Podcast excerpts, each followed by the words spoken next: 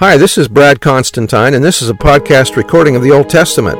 Although this is not an official recording of the Church of Jesus Christ of Latter day Saints, every effort's been made to be as doctrinally accurate as possible.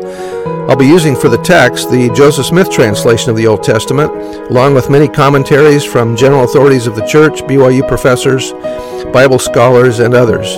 This format will be very detailed, and so if you want a deep analysis of the Old Testament, you come to the right place. Thanks for your attendance. Hello there. This is going to be for Nehemiah chapter 5. And there was a great cry of the people and of the wives against their brethren the Jews, for there were that said, We our sons and our daughters are many, therefore we take up corn for them that we may eat and live. Some also there were that said, We are mortgaged our land, we have mortgaged our lands, vineyards, and houses that we might buy corn because of the dearth or famine. There were also that said, We have borrowed money for the king's tribute, and that upon our lands and vineyards. Yet now our flesh is as the flesh of our brethren, our children as their children. And lo, we bring into bondage our sons and our daughters to be servants, and some of our daughters are brought into bondage already. Neither is it in our power to redeem them, for other men have our lands and vineyards.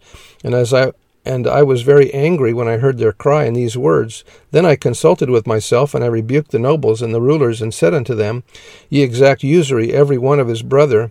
And I set a great assembly against them. And I said unto them, We after our ability have redeemed our brethren the Jews, which were sold unto the heathen.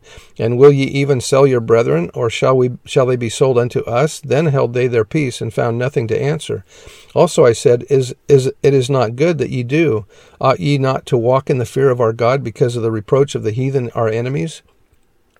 I likewise and my brethren and my servants might exact of them money and corn. I pray you, let us leave off this usury.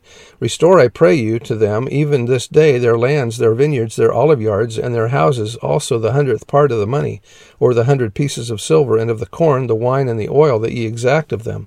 Then said they, We will restore them, and will require nothing of them. So will we do as thou sayest.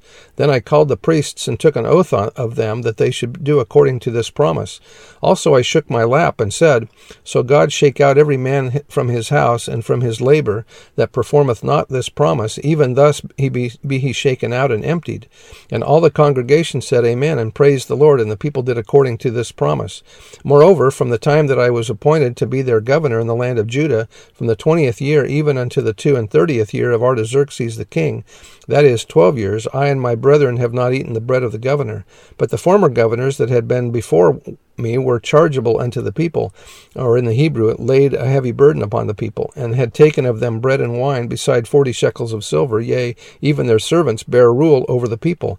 But so did not I, because of the fear of God. Yea, also I continued in the work of this wall, neither brought, neither bought me neither bought we any land, and all my servants were gathered thither unto the work. Moreover, there were at my table an hundred and fifty of the Jews and rulers, beside those that came unto us from among the heathen that are about us. Now that which was prepared for me daily was one ox and six choice sheep. Also fowls were prepared for me, and once in ten days store of all sorts of wine. Yet for all this required not I the bread of the governor, because the bondage was heavy upon this people. Think upon me, my God, for good, according to all that I have done for this people. Uh, that's the end of the chapter. So um, this is going back to the the rules in the law of Moses that they weren't supposed to be charging interest on their debts to, to especially among themselves. Anyway, that's the end of the chapter, and we'll see you next time. Bye.